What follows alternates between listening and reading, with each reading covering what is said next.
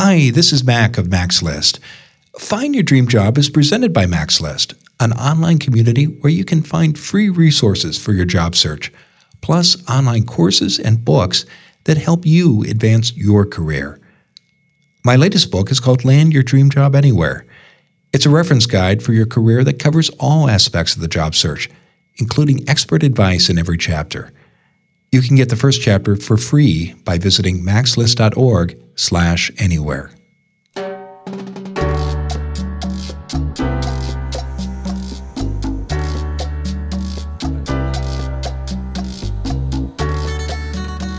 This is Find Your Dream Job, the podcast that helps you get hired, have the career you want, and make a difference in life. I'm Mac Pritchard, your host and publisher of Mac's List. I'm joined by my co-hosts, Becky Thomas, Jessica Black, and Lila O'Hara from the Mac's List team. This week, we're talking about your most important tool in finding work.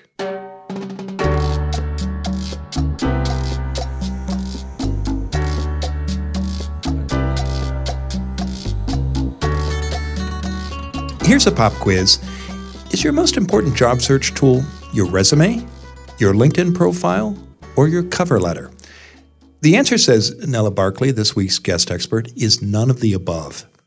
Nella and I talk later in the show about the job hunting tool that matters most of all.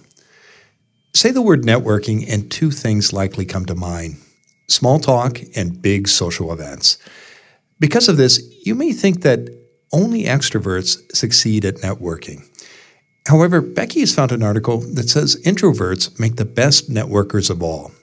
She tells us more in a moment. You've just bought your tickets and made reservations for your next vacation. You're also looking for a job. How do you tell an employer in an interview that you may need to take time off right after you start work? That's our question of the week, and it comes from Shelly Milos in Beaverton, Oregon. Jessica shares her advice shortly.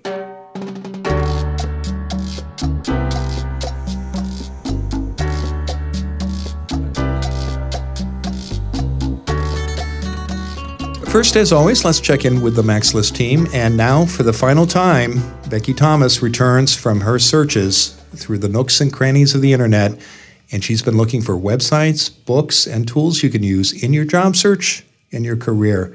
So, Becky, it's uh, your swan song. We're going to talk a little more about that, but what have you uncovered for our listeners this week? I know it's going to be great. Yeah, there's a little bit of pressure, this being my last official resource, um, but I do really like the resource that I found this week. I do, too. I'm excited. Okay, I, good. I do, too. It's, it was a surprising because I yeah. one for me. It, it kind of counterintuitive. Yeah, right. So I think that that's the reaction a lot of people have. You mentioned earlier that, like, networking is really just for, like, big social, like, small talk and, like, connecting with so many people, like, you know, like speed networking, all of that stuff. But um, there's always people that, like, react to that and say, oh, I hate networking because I'm introverted, I don't like small talk, et cetera, et cetera. And I really think that, like, net- networking should be thought of in much broader terms. And I came across this article on Quartz by professor and author David Burkus, who's making an argument for introverts being the actual, like, true networking masters. Mm. So his central argument is sort of two parts. First, um, that networking is much more nuanced than most people think about. A lot of people still think networking only happens in, like, those crowded event spaces. You've got to, like, drink watered-down cocktails and talk to stiff corporate types and, like, talk about synergy or whatever. Um, but Burkus says, but Burkus is talking Th- about. Those how- are my people, Becky. well, you know, I go to networking events for fun. I know. And do you feel like that's sort of the vibe that you get? It's like you're having these, like, really shallow connections with lots of new people. It it can happen uh, yeah. with people who don't know how to network well. And right. I, I know you're going to talk a little more about that, but uh, yeah. yeah, no, what you're describing, it's I definitely have seen it. Right, but there's, like, lots of ways to get beyond that small talk, and Burkus's argument is sort of like getting beyond small talk and making it personal mm-hmm. is much more valuable and makes you a more connected person in, like, real relevant ways that actually will help your career. Right. Um, and he shares a bunch of resource r- research in the article as well to back it up. So that's really cool. Um, and then the second part of the argument is really that you know, while introverts might not get excited about that sort of meeting tons of new people, they do crave and enjoy those deeper conversations. And social science is showing, like, time and again that humans crave multiple points of connection in interpersonal relationships. And they call these multiplex ties, which is very fancy and scientific. And this supports advice that we're highlighting all the time on the podcast and in our resources on macs list dot org about asking open-ended questions, finding things in common besides work when you're networking with people. Um, and that is like sort of a, a nice double-edged sword in a good way, in terms of like introverts can have those deeper conversations in the right setting, and you're building trust, revealing more interesting and relevant opportunities that's going to help your career. So I just wanted to read a quick quote from the article. Um, Burkus says, compared to those with more uniplex networks, individuals and organizations with high degrees of multiplexity in their total network are better, better able to validate ideas, they have access to greater resources, and they can think more critically and gather more diverse information. Cool.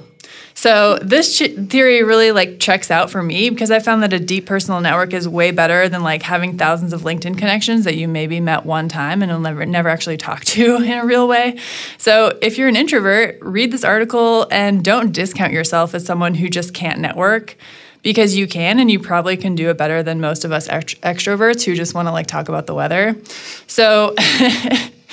Yeah, so like, you know, so like use that strength as an introvert to like get those deeper conversations going and actually like um, just build those connections, but like do it in a way that aligns with your style. Mm-hmm. So like don't maybe go to those big mixers that are sort of like not fun for introverts, and go for the more one-on-one informational interview, like casual coffee chats. Um, and I think that that you'll just like blossom into a networking master, those introverts out there, so... Yeah. Yay. I love I love this for so many reasons, Becky. What's number because, one? Because, oh, I don't know that I can't put them in order, but mm-hmm. I will start with the fact that I like that we're talking about, I mean, you guys all know that I'm such a personality nerd, but um, yes. I I think that it's really important to kind of squash the preconceived notion that introverts don't talk or don't like to meet people, because right. that's not true at all. Yeah. It just means that they get drained by a lot of talking um, mm-hmm. a lot quicker, or a lot of stimulation generally. Yeah. Um, and so I think that it is good and um, to, to sort of bring that to the forefront like you did. And um, just to kind of reiterate, I want to, I liked your points about how introverts can use um, various networking tips for anyone to their advantage based on their own personalities and their own yeah. strengths, because um, so I get really – I hate small talk. I really, right. really, really hate small talk, but that's also the way that you start to be able to get into those deeper conversations. Mm-hmm. You have to sort of start with um, – you have to have the small talk at the beginning to sort of get a gauge of like what people are interested in talking about, and then you can get deep. Yeah. Um, but – a lot of times people don't know what to do. They get kind of awkward about, you know, meeting people. They don't really know, oh, how how much am I allowed to talk to them? Are we supposed to stay on this surface level? Whatnot. Yeah. And I do think that um, a lot of in- introverts do tend to go to that deeper conversation space and, and want to be there. And I, so I think that um, using that small talk, like the – that even if it's a large, crowded spaces, using those opportunities to meet new people, have just a bit of small talk to get to know them, and then start talking about the things that you want to talk about. Mm-hmm. Um, and, um, and and like use being it to o- the oh, sorry, no, go ahead. I was just gonna say, like, being okay with like it's it's like giving yourself permission to like go deeper, totally. And not just like feeling, oh, I'm at a networking event, I have to be like super businessy. No, it's like it's okay to be like, what are you excited about this week? Like something more interesting that totally. Will hopefully get a more deep conversation going. Totally, and then and you I, can really like be in your element at that point. I love it. Yeah. I love all of that. There was um, one more thing that I was gonna say, but I can't remember. Otherwise, I just love this resource in general. So. And there was a bunch of research, like like studies and stuff, that were linked in the article too. So mm-hmm. people should j- check out the link. Yeah. yeah. I also love this resource because sometimes when I talk to people, they think if they're introverted, that's a liability. And the point you're making is its strength. Yeah, it's not like it's not yeah, it's not like a discounted, it's not like you're less than an extrovert. Like it's it's no. a different yeah. thing and yeah. it's actually there's lots of skills there. Good. Yay. Well, thank you, Becky. And we have our newest Mac's List team member, Lila O'Hara, with us today, and she's our new marketing coordinator, and she's you're passing the baton to her, aren't you? Yeah. So tell us about that. Um, passing the baton over to Lila, and uh, I think it's a really cool thing in terms of like getting her sort of comfortable in the job search advice world and learning all of the things that we talk about every week. Like I've learned so much in the last year of being on the podcast, just in terms of like what's going on in the career development world, and um, I, I think it's a great opportunity for you, Lila, to learn and just get comf- comfy with the team and meet a lot of the guest experts that we bring on. It's really fun. So, yeah. Yeah. Hi, everyone. Um, this is my first time on a podcast, so I'm Woo! very excited Yay. to be here, happy to be here. Um, yeah, it's a brand new adventure, so I'm really excited. And she yeah. has a great radio voice. I was just going to say that. It is a good radio voice. Yeah. I'm glad so, that you guys are saying that, because this is my first time like hearing my voice, you yeah. know, what other people think it sounds like, you know, because it sounds different in your own head. Of course, so. yeah. Well, it sounds I'm good glad. to us. It sounds great. great. Thanks. You're going to be a great fit. Oh, yeah. thanks. Good. Well, Becky, I have to ask, do you have a favorite resource? Because you've done about oh, fifty episodes, fifty, more than fifty, actually. Mac, it's so hard. I hate the favorites question because I love okay. so many things. I can never choose a but favorite either. I really liked the um, article about like uh, the gendered keywords in job descriptions from like a month or two ago. Mm-hmm. I can't remember what episode it was, but it was like, that one was super interesting. I'm that really into sort of women at work right now and how women can build their careers. And we've had and a lot awesome, of good so. conversations about yeah. lady power. It's been yeah. great. Yeah. Keep it going, ladies. Oh, we will. Oh, yeah. yeah. Don't We're worry. Keep that going. Yeah. yeah. I, I think the show is in good hands. And yeah. I, I do want to say, Becky, you've been terrific, and it's been such a pleasure having you on the show. And I, I know you're not going anywhere. Nope, just, just down the hall. Just down the hall. And I know that you'll be coming back as a special guest host from time to time. Yeah, so. You won't be able to keep me away. Okay. I love the microphone. Yeah. yeah you do. So thanks for your great work. And yeah, um, we're looking forward to, to having you on the show, Lila. Thanks. Yeah. So if you've got a suggestion for uh, our resource segment, just write Lila. Take uh, Becky, move Becky to a different place in your in your you database. You can still email me. Just I won't. I'll send it to Lila if you have a resource. Okay, absolutely. And Lila's address is lila at max list dot org. And we would she'd love to hear from you, and we'd love to share your idea on the show. So, thinking or speaking of you, the listeners, let's turn to Jessica, who is here to answer one of your questions. And Jessica, what's in the mailbag this week? This week we have a question from Shelly Milos in uh, Beaverton, Oregon. And she says, I've been looking for a new job for about four months and finally, finally starting to get some interviews. Here's my problem. My husband and I have a long planned and paid for vacation coming up this summer. If I get a new job in the next month or so, I'll need to take some time off shortly after getting hired for this trip. How do I best broach this topic in an interview? I don't want to lose a job opportunity or the vacation. Help!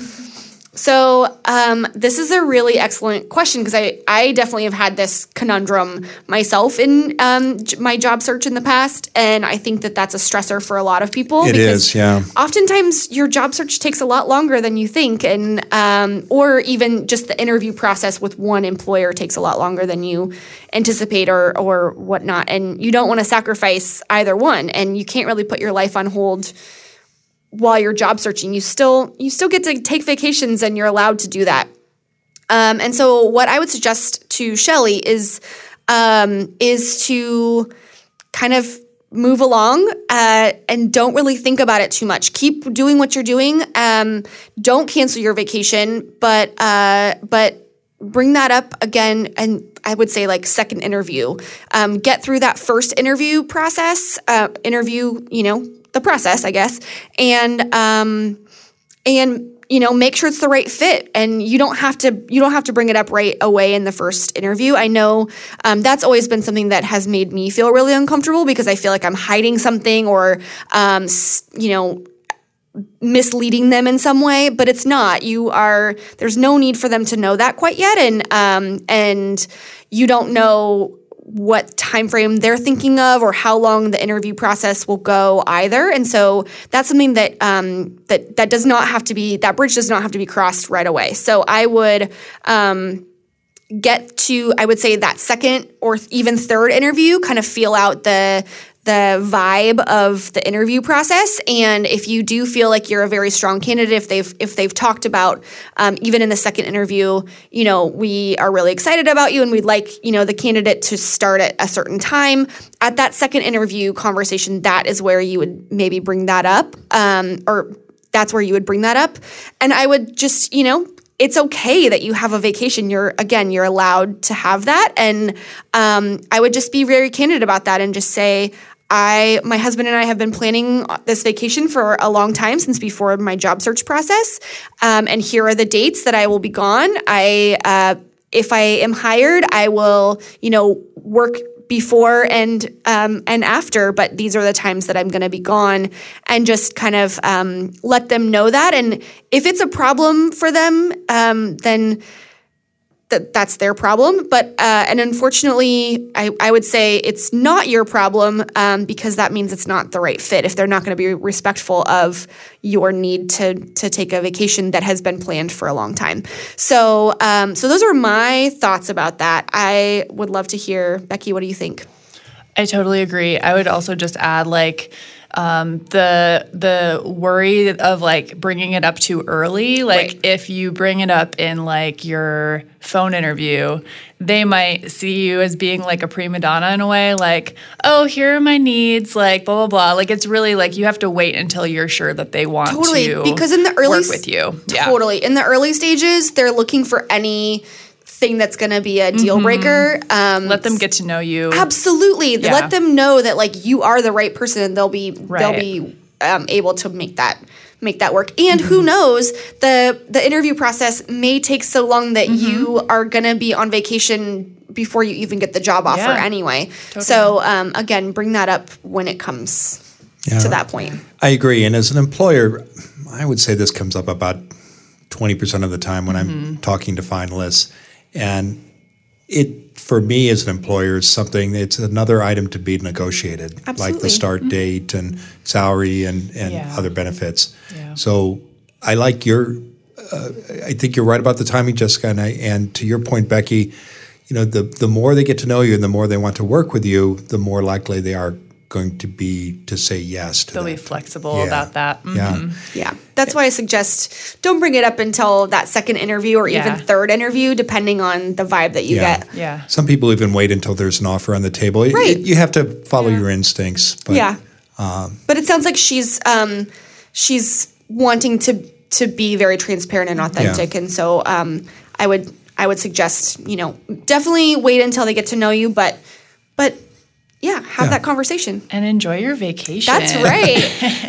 Yes, that sounds great. Because uh, summer is almost here when we're recording this. That's right. Yeah. yeah. Good. Well, thank you, Jessica. And thank you, Shelly, for the question. If you've got a question for Jessica, she'd love to hear from you. Her email is jessica at max list dot org. You can also call our listener line. We got our recording the other day, didn't we, Jessica? We did, yeah. Yeah, so there are people out there who know this number. It's area code seven one six, J O B, T A L K. And you can post your question on the Mac's List Facebook group page. Uh, however you do it, if we use your question on the show, you'll get a free copy of Land Your Dream Job Anywhere. We'll be back in a moment, and when we return, I'll talk with this week's guest expert.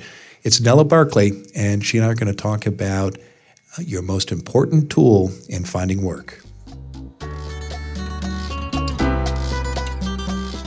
I meet with thousands of job seekers each year, people who struggle to find meaningful, rewarding work that matters. I find that many of these people make the same simple mistake in their job search. It's a fatal error that makes the hunt for work longer and harder than necessary.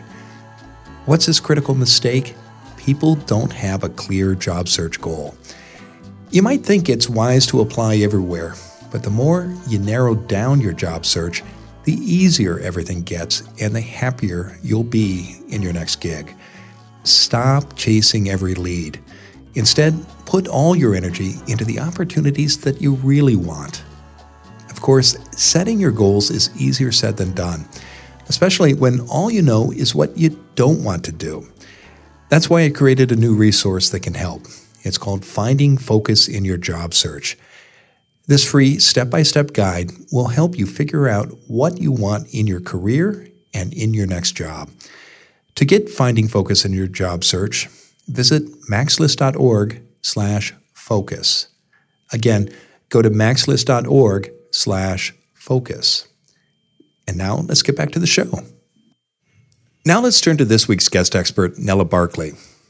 Nella Barkley is the president and co-founder of the Crystal Barkley Corporation, which helps people find their own personal career and life paths. She is a sought-after mentor, public speaker, and coach, and her counsel is sought by Fortune five hundred corporations, career changers, and the international media. Nella is also the author of two books, The Crystal Barkley Guide to Taking Charge of Your Career, and How to Help Your Child Land the Right Job Without Being a Pain in the Neck. She joins us today from Charleston, South Carolina. Nella, thanks for being on the show. It's fun to be with you. Well, it's a pleasure to have you. Uh, now, our topic this week is the most important tool in a job search. And, you know, when I say the phrase job search tool, I think a lot of listeners think of a resume, maybe a LinkedIn account or a cover letter. But you say, Nella, that the most important job search tool isn't a product. It's something else. Can can you tell us more? Your most important tool in looking for work is your knowledge about yourself and your knowledge about uh, potential employers. Uh, LinkedIn is certainly a very good tool these days, but we don't uh, advise being quite so passive as to simply put uh, something out on LinkedIn and wait for someone to be in touch with you. And resumes are, kind of fall into that same category. Um, resumes, in fact, are your least effective tool in looking for work. Why, Nella, why is that? Because uh, I know you talk to a lot of job seekers and employers as well, and both parties spend a lot of time both writing resumes and, and reviewing them and making and hiring managers make decisions about who gets interviews based on resumes. You know, it's amazing that there's still so much in currency because resumes are basically a tool to screen you out, not screen you in. And most of them are read electronically now anyway, and so it's the keywords that pop up or don't pop up that are, are going to get you Uh, into someplace, and the percentage of getting you into someplace, a possible employer, is dismally low. But that's not the worst thing about them. The worst thing is that when you get your resume all beautifully tuned and um, broadcast, then what do you do? You sit at home and you wait, you wait, and you wait for someone to pick it up on it, to get in touch with you. And that puts you in a very passive mode, which is exactly where you don't want to be. You want to be out there seeing people. So let's talk about that. Um, what I'm hearing is you gotta, you probably have to have a resume, but you, you can't stop there. You've got to get out. And you mentioned at the start, Nella, that uh, you, the two most important things are to know yourself and what you have to offer, and to know your the know something about the employer where you want to work. Let's break that into two parts. Let's start about our, ourselves and, and what we have to offer. Why is that such an important job search tool? Well, you know, if we can't advocate for ourselves, then who's going to? And we can't advocate very well unless we know what it is that we have to offer, and that means being intimately familiar with your foremost skills and being able to give evidence of using them in a productive manner. That means drawing from your own history, the little stories of your life and what you have done in order to illustrate that, let me tell you why I know I can do these things, because in um, two thousand five, at such and such a company, this is what I did for them. And so being able to give the evidence uh, that you can perform a certain skill is enormously convincing. So, so many people, I think, struggle with this, Nella. They, uh, in their LinkedIn profile or uh, a resume, for example, they'll describe their, their responsibilities at a position, but they don't talk about their accomplishments. What, what's your best tip for how to provide that evidence to an employer? How, how should people, when they reflect back on their career, collect that information and, and present it? We advocate writing little stories uh, for yourself about things that you've done in your life, not only in your work life, but in your uh, recreational life, in your private life, not only in your adult life, but in childhood. Nothing is quite as convincing than hearing a potential engineer say, ever since I was a child, people were bringing me the broken radio to put back together. And then you pick up little tidbits throughout your life that demonstrate not only what you can do, but what happened because you did it. Um, what did you accomplish for people? This is where you will separate yourselves from other candidates in the most convincing and dramatic way. Yeah, as you talk, I'm reminded of something I do when I'm Uh, talking about my skills as a connector and an organizer. Uh, and I've, had, I've worked in politics and government. I, I'm the guy, I'll say, either in a presentation or a job interview, who puts together the family reunion, who ran the block party for fourteen years. Um, and it's, uh, I think everybody, that provokes a, a picture in people's mind that they can connect with, doesn't it? It perfectly. You gave an absolutely marvelous illustration. And as important as all this is, you know, the most important person in the room when you're having an interview or you're exploring um, possibility with a potential employer is not you. It's that potential employer. What does that person, that organization need? Because a job is a response to a need, a need that someone else is feeling acutely enough that they're willing to pay you for. So to get the emphasis off of yourself and onto the needs of a potential employer is what we need to strive to do. How do you see people do that successfully, Nella? Because they walk into that job interview or they see a posting on a on a computer for a position, and they, how do they find out what that employer needs before they send in the application or sit down for that interview? Well, you know, a lot of our clients never go through a typical interview. And the reason they don't is because they set out researching before they decide. They decide, you know, I say, for whom they would like to work. Uh, In the course of doing their research, they will talk to many people and uncover needs. Uh, uh, precisely the manner in which an employer wants these filled, their frustrations in the past because they haven't been filled adequately, perhaps. And then what we advocate is that you approach your employer not with a resume, not for the typical interview, but you make them a proposal. You propose to them what you can do for them to meet needs that you have uncovered doing your research. And if you're lucky, you may even have seen the person doing your research that you're proposing to. Now, I, I love the approach you're outlining. I can imagine listeners saying, well, how do I get in to see those employers? They they won't return my calls or, or respond to my emails. Uh, and, and even if they did, why would they take a meeting? Well, think about it. Uh, first of all, think about what you want to do. Uh, perhaps you're an engineer who wants to work on designing a certain kind of product. And therefore, you need to find out which of the firms most interested in uh, producing that product line. And maybe you know somebody who works for one of these, maybe you don't. But if you don't know somebody, you probably know someone who knows someone.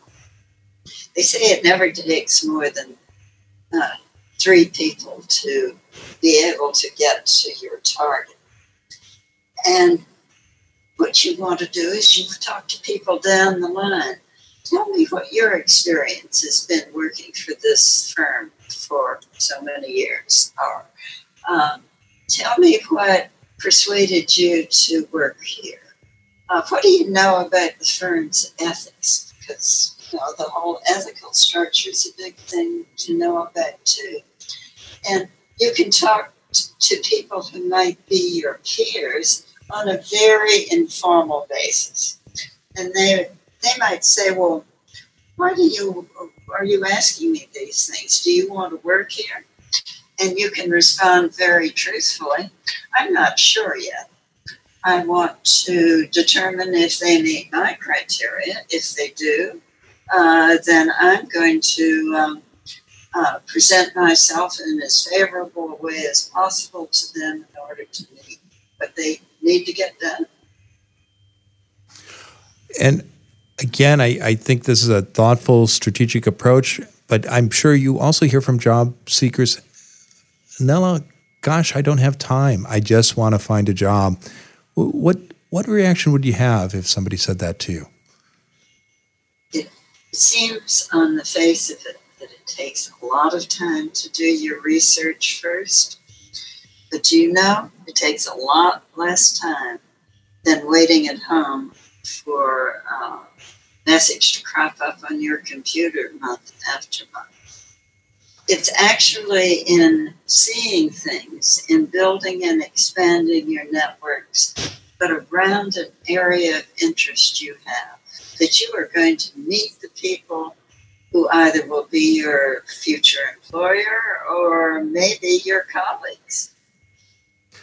Yeah, terrific. And I, we've talked a lot about how to research an employer's problems.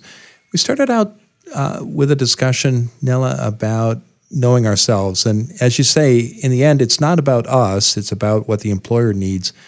But do you have any quick advice for people who want to get clear about their strengths and how to do, uh, they might go about doing a self-assessment? The best way we know how to do it is to think of things that you have done and remembered them with some pleasure and sense of accomplishment. Literally put pen to paper, and longhand is a good way to do it, is, but you can do it on the computer too. And I say longhand because it somehow helps you to uh, think things out better sometimes. Write a little story about what you've done, and then look back over that and say, now what skills did I show in that? And show that story to a friend. And say, what what skills do you see in that? Because a friend will see some things that you didn't see. And you can return the favor to your friend. And so you teach each other, in a way, by working on each other's materials, how to recognize the attributes that are priceless in terms of your future. And I'm not talking just about technical skills. I'm talking also about personality traits. Okay. Personality traits um, are some of your greatest attributes. Everybody's loaded with them, but they have to be put in the right environment. In what environment do you really work best? And wouldn't we all love to work with people who are enthusiastic about the same things we are? So being able to identify not only your technical skills, but your personality traits and your those wonderful adaptive skills, skills that enable you to get along with people. Uh, they'll get you far. Yeah, and I, I agree totally, Nella, that we all want to work with people who are enthusiastic about what they do. Well, thanks so much. It's been a great conversation. Now, tell us what's coming up next for you. Well, we always have our uh, life work design programs coming up. Uh, they run, um, we work with people both remotely and in a three-day course. These courses normally take place in New York City, uh, occasionally elsewhere. Uh, much of the information is available if um, your listeners will look up w w w dot best work inc dot com. Or they can pick up the telephone and call our eight hundred number. It's three three three, nine zero zero three. Uh, there's a book on the market entitled The Crystal Barkley Guide to Taking Charge of Your Career. It's available through Amazon and also directly um, through us. And if you call the eight hundred number, again, it's three three three, nine zero zero three. You'd find us happy to talk to you, and there's no obligation for an initial call. So um, we always have programs coming up that are special as well. Um, some are focusing on women now uh, as they move up through their corporations. Um, they're, occasionally we adopt a specific um, emphasis, people moving from for-profits to not-for-profits, uh, and vice versa. So um, whatever the issue is, you know, check to see if there's some particular focus. Well, terrific. I will be sure to include that contact information in our show notes. Nella, thanks for being on the show today. Thank you. Enjoyed it, talking with you a lot. I, I did too. Take care.